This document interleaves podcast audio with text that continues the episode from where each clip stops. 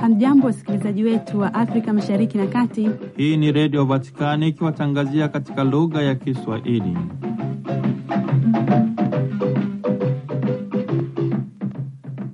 Karibu ndugu msikilizaji wa redio Vatikani popote pale ulipo, wakati huu ninapokutandazia mkeka wa matangazo yetu kwa habari zifuatazo. Baraza la Kipapa la Ibada na Nidhamu ya Sakramenti za Kanisa kuanzia tarehe 6 Februari hadi tarehe 10 Februari mwaka elfu mbili na ishirini na nne linaadhimisha mkutano wake wa mwaka kwa kunogeshwa na kauli mbiu nendeni mkatuandalie Pasaka tupate kuila. Hii ni sehemu ya mbinu mkakati wa malezi na majiundo endelevu kwa makleri na waamini walei katika liturujia ya Kanisa. Baba Mtakatifu Francisco Jumatatu tarehe tano Februari elfu mbili na ishirini na nne ameongoza mkutano wa makardinali wa shauri tisa ili kuendelea na mjadala ulioanzishwa mwezi Desemba elfu mbili na ishirini na tatu kuhusu dhamana na wajibu wa wanawake katika maisha na utume wa kanisa. Baba Mtakatifu Francisco amepokea kwa masikitiko makubwa taarifa ya kifo cha Profesa Antonio Paolucci aliyewahi kuwa mkurugenzi mkuu wa makumbusho na urithi wa utamaduni wa Vatikani kuanzia mwaka elfu mbili na saba hadi mwaka elfu mbili na kumi na sita. Kwa niaba ya Angela Rezaula, mimi ni Padre Richard Mjigwa ni kutakia usikivu mwema wa matangazo yetu.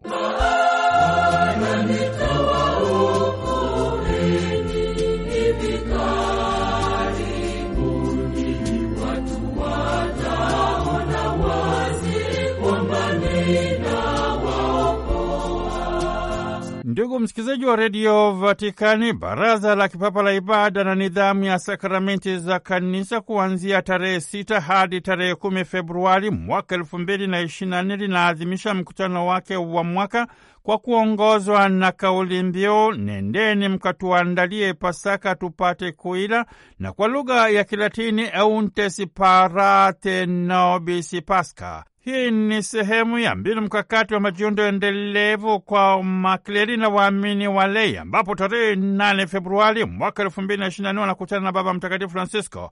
Huu ni muda mwafaka kwa Baraza la Kipapa la Ibada na Nidhamu ya Sakramenti za Kanisa kujadiliana kuhusu fursa, matatizo na changamoto zinazoendelea kujitokeza katika malezi na majiundo ya liturujia katika kanisa kwa sasa. Hii ni fursa pia ya kutafakari kuhusu katiba ya liturujia ya kanisa kama ilivyobainishwa na mababa wa Mtaguso Mkuu wa Pili wa Vatikani katika hati yake ya Sacrosanctum Concilium, yaani kuhusu liturujia ya kanisa. Hii ni hati inayojadili pamoja na mambo mengine kuhusu kanuni za jumla za marekebisho na ukuzaji wa liturujia takatifu, fumbo la Ekaristi Takatifu, sakramenti nyingine na visakramenti, liturujia ya vipindi vya kanisa, mwaka wa liturujia ya kanisa, muziki mtakatifu, sanaa takatifu na vifaa vitakatifu, pamoja na nyongeza yake. Mababa wa Mtaguso Mkuu wa Pili wa Vatikani wanahimiza malezi ya kiliturujia na ushiriki hai wa waamini katika maadhimisho ya mafumbo ya kanisa kwa kuzingatia marekebisho ya liturujia takatifu sanjali na kuendeleza malezi na majiundo endelevu kwa wakileli pamoja na waamini walei. Mababa wa Mtaguso Mkuu wa Pili wa Vatikani wanafafanua nafasi ya liturujia katika fumbo la kanisa kwa kusema kwamba maana kwa njia ya liturujia, hasa sadaka takatifu ya Ekaristi, linatimizwa tendo la ukombozi wetu. Liturujia inasaidia kikamilifu waamini waonyeshe katika maisha yao na kuadhirishia wengine fumbo la Kristo Yesu na pia maumbile halisi ya kanisa la kweli. Liturujia kila siku inawajenga wale waliomo katika kanisa wawe hekalu takatifu la Bwana, makao ya Mungu katika Roho, mpaka kuufikia utimilifu wa Kristo. Wakati huo huo, kwa namna ya ajabu, liturujia inaimarisha nguvu za waamini kumhubiri na kumshuhudia Kristo Yesu. Kwa njia hiyo, inawaonyesha wale walio nje nalo kanisa lililo ishara inayoinuliwa juu kati ya mataifa, ambayo chini yake watoto wa Mungu waliotawanyika wakusanyika katika umoja, mpaka liwepo zizi mmoja chini ya mchungaji mmoja. Yote haya ni mambo yanayohitaji majiundo endelevu ya liturujia ya kanisa.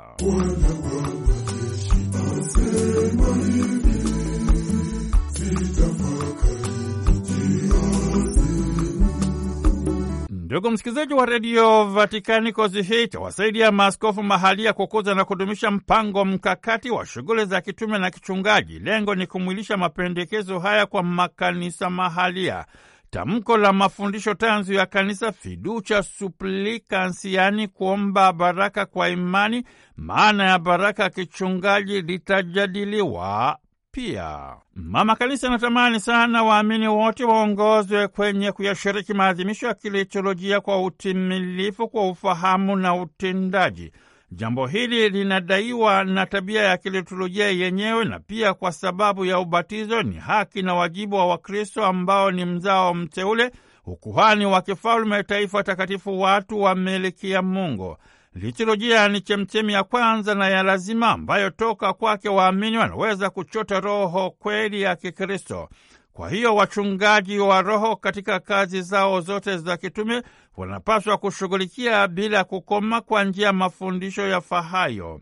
Kumbe maadhimisho ya mkutano huo ni muda mwafaka wa kusali na kutafakari, kuchambua na kupembua, pamoja na kujadiliana katika makundi madogo madogo. Akichangia hoja Kardinali Lazaro Yu Hongshiki, mwenyekiti wa Baraza la Kipapa la Makleli, amekazia umuhimu wa kutoa kipaumbele cha kwanza katika malezi na majiundo ya kipadri ili kuweza kukabiliana na changamoto mamboleo pamoja na kupokea fursa zinazojitokeza ili hatimaye kutekeleza dhamana na nyajibu zao kwa moyo wa furaha. Kanisa lina mapadri wema, watakatifu, watenda kazi hodari, lakini pia kwa upande mwingine wamo waliojichokea na kujikatia tamaa kutokana na changamoto za maisha na utume wa kipadri. Kumbe kuna haja ya kuwasaidia mapadri kuweza kukabiliana na changamoto mamboleo kwa kuwapatia kwanza kabisa mahitaji yao msingi. Kumbe kila mshiriki kwenye majiundo haya analo jambo la kuchangia ili kweli mapadi waweze kupata malezi na majiundo bora zaidi. Majiundo ya kiliturujia ni kati ya changamoto pevu katika maisha na utume wa kanisa.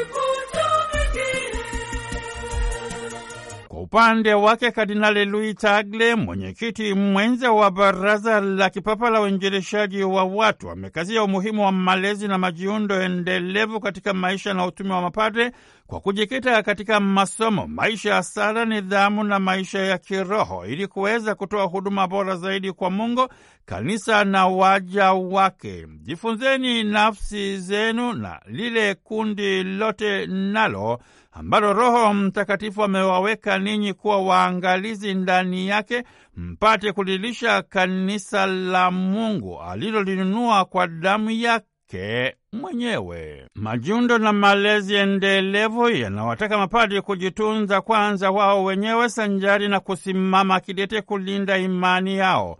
Huu ni mwaliko wa kuziinjilisha tamaduni ili kuitamadunisha Injili ili mchakato wa uinjilishaji uweze kutoa mwanga kwa changamoto mamboleo kuhusiana na Mwenyezi Mungu, wengine pamoja na tunu msingi za kiinjili. Kardinali Tagle ameonya kuhusu ukabila na utaifa usiokuwa na mashiko, ustawi na maendeleo kwa kanisa na kwamba Watu wote wa Mungu wanaitwa na kutumwa kutangaza na kushuhudia habari njema ya wokovu kwa kujenga na kudumisha ushirika kati yao, hali inayohitaji toba, uongofu wa ndani ili kuwa kweli mashuhuda na vyombo vya ushirika na umoja wa kanisa. Kardinali Tagle amewapongeza makreli wanaoendelea kujisadaka bila ya kujibakiza kwa ajili ya huduma kwa waathirika wa maamuzi mbele, vita, ubaguzi, nyanyaso za kijinsia, wakimbizi na wahamiaji, pamoja na waathirika wa mifumo mbalimbali mbali ya utumwa mamboleo.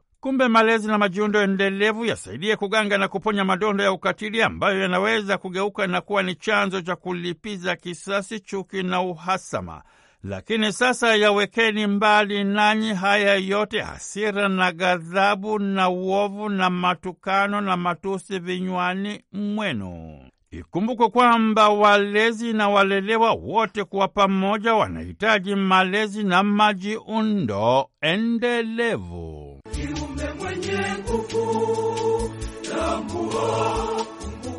Wewe ni mlinzi wa. Simama, mwalimu na mlezi wa. Simama, wewe ni nyota ng'ara.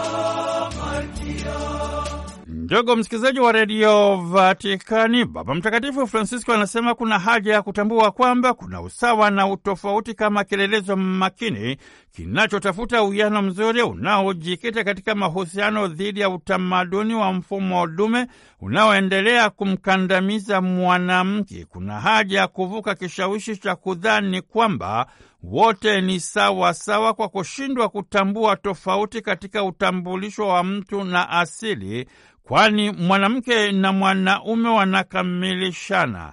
Anaendelea kukaza kwa kusema uwezo wa mwanamke kuzaa ni kanuni na utambulisho maalumu kwa wanawake ambao wamejaliwa uwezo wa kuendeleza zawadi ya maisha kwa kuilinda na kuidumisha. Kanisa linapenda kuwapongeza wanawake kwa mchango wao katika medani mbalimbali za maisha ya mwanadamu, kwani wamekuwa mstari wa mbele katika masuala ya elimu na majiundo, shughuli na mikakati mbalimbali ya kichungaji, na kwamba wanawake wanaonyesha sura ya huruma na upendo wa Mungu kwa binadamu. Ni watu wanaojisadaka bila ya kujibakiza kwa njia ya huduma kwa kuonyesha ukarimu. Kimsingi, wanawake ni sawa na tumbo la kanisa linalopokea na kuzaa maisha. Baba Mtakatifu anajaribu kuangalia mwili wa mwanamke kati ya tamaduni na baiolojia kwa kutambua kwamba Mwenyezi Mungu amemkirimia mwanamke mwili unaopendeza, lakini pia umesheheni madonda ambayo wakati mwingine yamesababishwa na dhuluma pamoja na nyanyaso. Mwili wa mwanamke ni kielelezo cha maisha, lakini kwa bahati mbaya unaharibiwa hata na wale ambao walipaswa kuwalinda na kuwasindikiza katika maisha. Kuna mifumo mbalimbali ya utumwa mambo leo, biashara ya ngono na vitendo vya ukeketaji, mambo ambayo jumuiya ya kimataifa haina budi kuyavalia njoga ili kusitisha vitendo vinavyodhalilisha utu na heshima ya wanawake sehemu mbalimbali za dunia kiasi cha kuwageuza kuwa kama bidhaa inayouzwa sokoni bila kusahau umaskini unaosababisha wanawake wengi kuishi katika mazingira magumu na hatarishi kiasi hata cha kunyanyaswa, kielelezo cha utamaduni usiojali wala kuguswa na mateso pamoja na mahangaiko ya wengine. Baba Mtakatifu anapopembua kuhusu wanawake na dini, mwelekeo wa kutafuta ushiriki katika maisha na utume wa kanisa, anakiri kwamba kuna haja kwa mama kanisa kuhakikisha kwamba anatoa fursa zaidi kwa wanawake kushiriki katika maisha na utume wa kanisa kwa kutambua kwamba wanawake wanashiriki kwa ukamilifu zaidi katika utekelezaji wa dira na mikakati mbalimbali ya shughuli za kichungaji ndani na nje ya kanisa. Wanawake ni wadau wakuu katika kukoleza na kudumisha tunu msingi za maisha ya kifamilia. Ni watu wenye utajiri mkubwa wanaoweza kusaidia upatikanaji wa amani na utulivu. Wito na utume maalumu kwa wanawake ziwepo juhudi za makusudi kabisa ili kuwahamasisha wanawake kushiriki katika maisha ya hadhara katika medani mbalimbali za maisha na utume wa kanisa, mahali panapotolewa maamuzi na utekelezaji wa mikakati na sera mbalimbali, kwa kutoa kipaumbele katika maisha ya kifamilia. Wanawake wasaidiwe kufanya maamuzi machungu katika maisha kwa kuwajibika barabara katika jamii na katika maisha na utume wa kanisa. Ndugu msikilizaji wa redio Vatikani, ni katika muktadha huu Baba Mtakatifu Francisco Jumatatu tarehe tano Februari mwaka elfu mbili na ishirini na nne ameongoza mkutano wa makardinali wa shauri tisa ili kuendelea na mjadala ulioanzishwa mwezi Desemba elfu mbili na ishirini na tatu kuhusu dhamana na wajibu wa wanawake katika maisha na utume wa kanisa. Majadiliano hayo yamechangiwa pia na Sista Linda Pocha, jalimu kutoka chuo kikuu cha kipapa cha Auxilium cha Roma, Mama Juliva Di Bernardino, jalimu wa mafundisho ya maisha ya kiroho, jimbo kuu la Verona, Italia, Mama Jo Bailey, askofu wa kanisa la Kianglikana na katibu mkuu msaidizi wa ushirika wa kuzijua habari za waliolala usingizi wa mauti, Ndugu msikilizaji wa redio Vatikani, Baba Mtakatifu Francisco amepokea kwa masikitiko makubwa taarifa za kifo cha Profesa Antonio Paolucci aliyewahi kuwa ni mkurugenzi mkuu wa makumbusho na urithi wa utamaduni wa Vatikani kuanzia mwaka elfu mbili na saba hadi mwaka elfu mbili na kumi na sita. Profesa Antonio Palucci amefariki dunia ya Dominika tarehe 4 Februari mwaka elfu mbili na ishirini na nne huko Florence akiwa na umri wa miaka themanini na nne. Katika salamu za rambirambi zilizoandikwa kwa niaba yake na Kardinali Pietro Parolini, katibu mkuu wa Vatikani, kwenda kwa Dr Fabrizio Paolucci, anapenda kuonyesha uwepo wake wa karibu kwa njia ya sala kwa familia, ndugu, jamaa na marafiki wote. Baba Mtakatifu anamkumbuka Profesa Antonio Palolucci kwa ukarimu, sadaka, majitoleo na huduma yake kwa Vatikani kama mwanahistoria wa sanaa na mkurugenzi wa zamani wa makumbusho na urithi wa utamaduni wa Vatikani. Baba Mtakatifu anapenda kutolea sala na sadaka yake kwa ajili ya roho ya marehemu Profesa Antonio Paulo Luchi ili aweze kupumzika kwa amani. Baba Mtakatifu amewapatia baraka ya kitume wale wote wanaoomboleza kwa msiba huu mzito. Kardinali Pietro Parolini naye anapenda kuungana na wale wote wanaomboleza kwa msiba huu mzito. Naye Barbara Yata, mkurugenzi mkuu wa makumbusho na urithi wa utamaduni Vatikani, anasikitika kusema kwamba amefariki mwanahistoria wa sanaa aliyekuwa na ufahamu mpana sana na uzuri wa sanaa, akabahatika kuwa na kipaji cha kuwafafanulia watu kiasi kwamba walijisikia kuwa ni sehemu ya tukio lenyewe. Ni kiongozi aliyekazia ukarabati wa makumbusho ya Vatikani ili kulinda na kutunza urithi na amana ya wengi. Aliipenda sana sanaa, uzuri wake, pamoja na amana na urithi wa kitamaduni.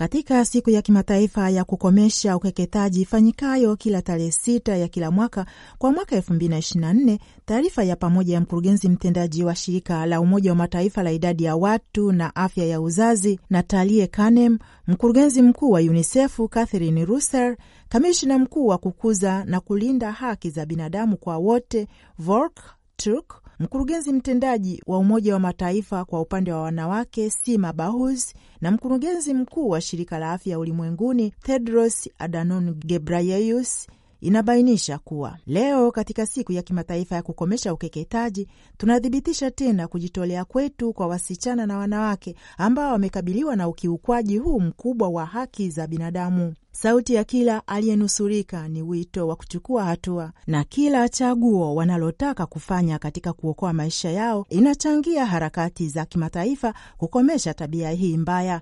Zaidi ya wasichana na wanawake milioni mia mbili walio hai leo hii wamekeketwa. Mwaka huu karibu wasichana milioni 4.4 watakuwa katika hatari ya kuteseka na tabia hii mbaya. Hii ni sawa na kesi zaidi ya 12,000 kwa kila siku kwa mujibu wa ahadi zilizoainishwa katika azimio la Beijing na jukwaa la utekelezaji, zile zilizokubaliwa wakati wa kuadhimisha miaka ishirini na mitano ya mkutano wa kimataifa wa idadi ya watu na maendeleo wenye usawa wa vizazi na mifumo mingine ya udhibiti, ikiwa ni pamoja na mkataba wa kutokomeza aina zote za ubaguzi dhidi ya watu, wanawake na mkataba wa haki za watoto na vijana na mapendekezo yao ya jumla, pamoja na lengo la tano nukta tatu la malengo ya maendeleo endelevu tunasisitiza tena dhamira yetu ya kuzuia na kukabiliana na mila hii mbaya dhidi ya wanawake na wasichana. Wanasisitiza viongozi hawa wa mashirika ya kimataifa, ukeketaji ni ukiukaji wa haki za wanawake na wasichana unaohatarisha afya yao ya kimwili na kiakili na kupunguza uwezo wao wa kuishi maisha yenye afya na kuridhisha. Huongeza hatari ya kupata maumivu makali,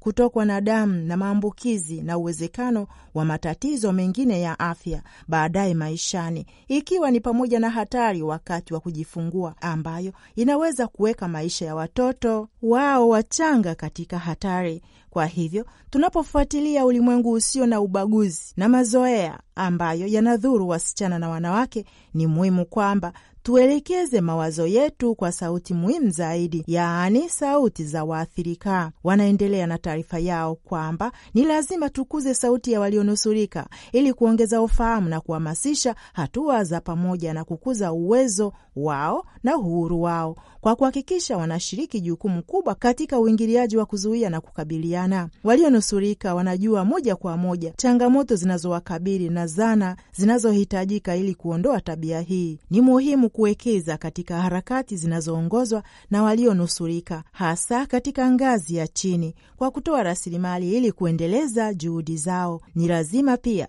tuhakikishe uwepo na ufikiaji wa huduma za kina na zinazoheshimu utamaduni. Hii ni pamoja na kuimarisha huduma za afya kijamii na kisheria ili kusaidia walionusurika. Shirika la Umoja wa Mataifa la idadi ya watu na afya ya uzazi na shirika la watoto UNICEF kama mashirika yanayoongozwa ya mpango wa pamoja wa kutokomeza ukeketaji, tume ya kukuza na kulinda haki za binadamu kwa wote, vilevile vile na shirika la afya duniani na mashirika mengine ya Umoja wa Mataifa wanabaki imara katika kufanya kazi na walionusurika kama watetezi na viongozi wa jamii na katika kuhakikisha kuwa sauti na mitazamo yao ya kuimarisha mipango ya kuzuia na kukabiliana na ukeketaji. Hakika kuwekeza katika kujenga harakati na kukuza uwezeshaji wa wasichana na wanawake ni kiini cha mpango wa pamoja wa Umoja wa Mataifa wa kutokomeza ukeketaji. Taarifa inaendelea. Tunasherekea hatua iliyofikiwa. Mira ya ukeketaji imepungua katika kipindi cha miaka 30 iliyopita, na katika nchi 31 zenye takwimu za uwakilishi wa kitaifa, karibu msichana mmoja kati ya watatu wenye umri kati ya miaka 15 na 19 wamefanyiwa kitendo hiki ikilinganishwa na mmoja kati ya wawili katika miaka ya 1990. Mwaka 2023 mpango wa pamoja ulisaidia zaidi ya mashirika 11,000 ambayo ni asilimia 83 yaliyokuwa mashirika ya ndani yanayofanya kazi na miungano na harakati zinazoongozwa na waathirika kutetea mabadiliko katika sera na sheria na kutetea mabadiliko katika kanuni za kijamii na kijinsia. Hata hivyo, kuna haja ya dharura ya juhudi zinazolengwa zaidi, zilizoratibiwa na endelevu, ikiwa tunataka kufikia lengo letu la pamoja na kukomesha ukeketaji ifikapo elfu mbili na thelathini. Kwa pamoja, tukiongozwa na walionusurika, tunaweza kuelekeza tunaweza kuelekeza mira hii hatari kwa historia mara moja na kwa wote. Mashirika haya yanahitimisha wito wao taarifa yao katika katika siku ya kimataifa ya kukomesha ukeketaji elfu mbili na ishirini na nne. Mmebatizwa kwa jina la Paulo, Paulo akawa masiha wenu.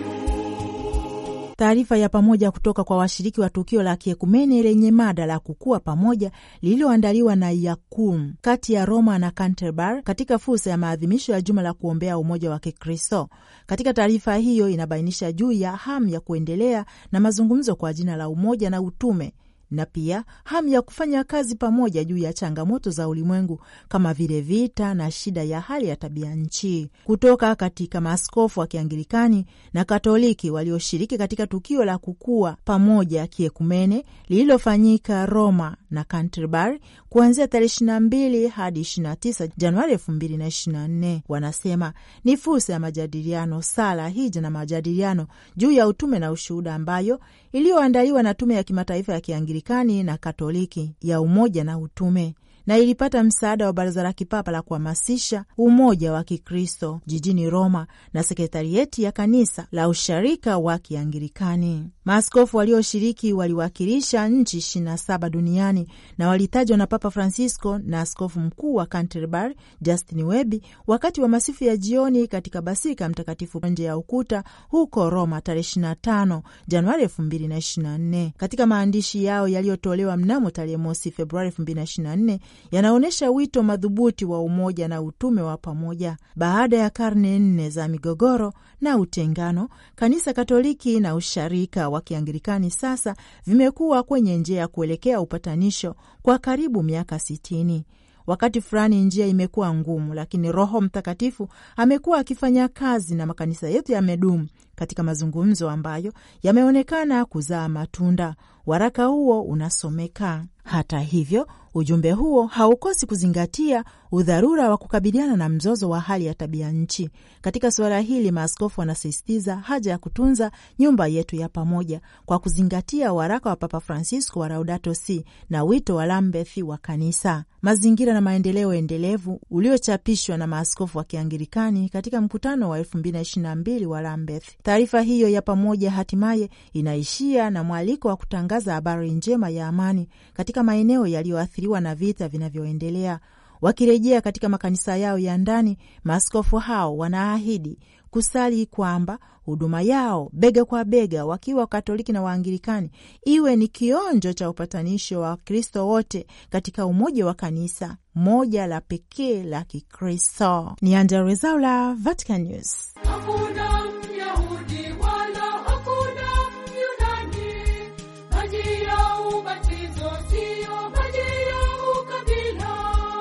Ndugu msikilizaji wa redio Vatikani, usikose kujiunga nasi tena katika mzunguko mpya wa katekesi kuhusu fadhila na mizizi ya dhambi, mambo msingi katika kulinda moyo.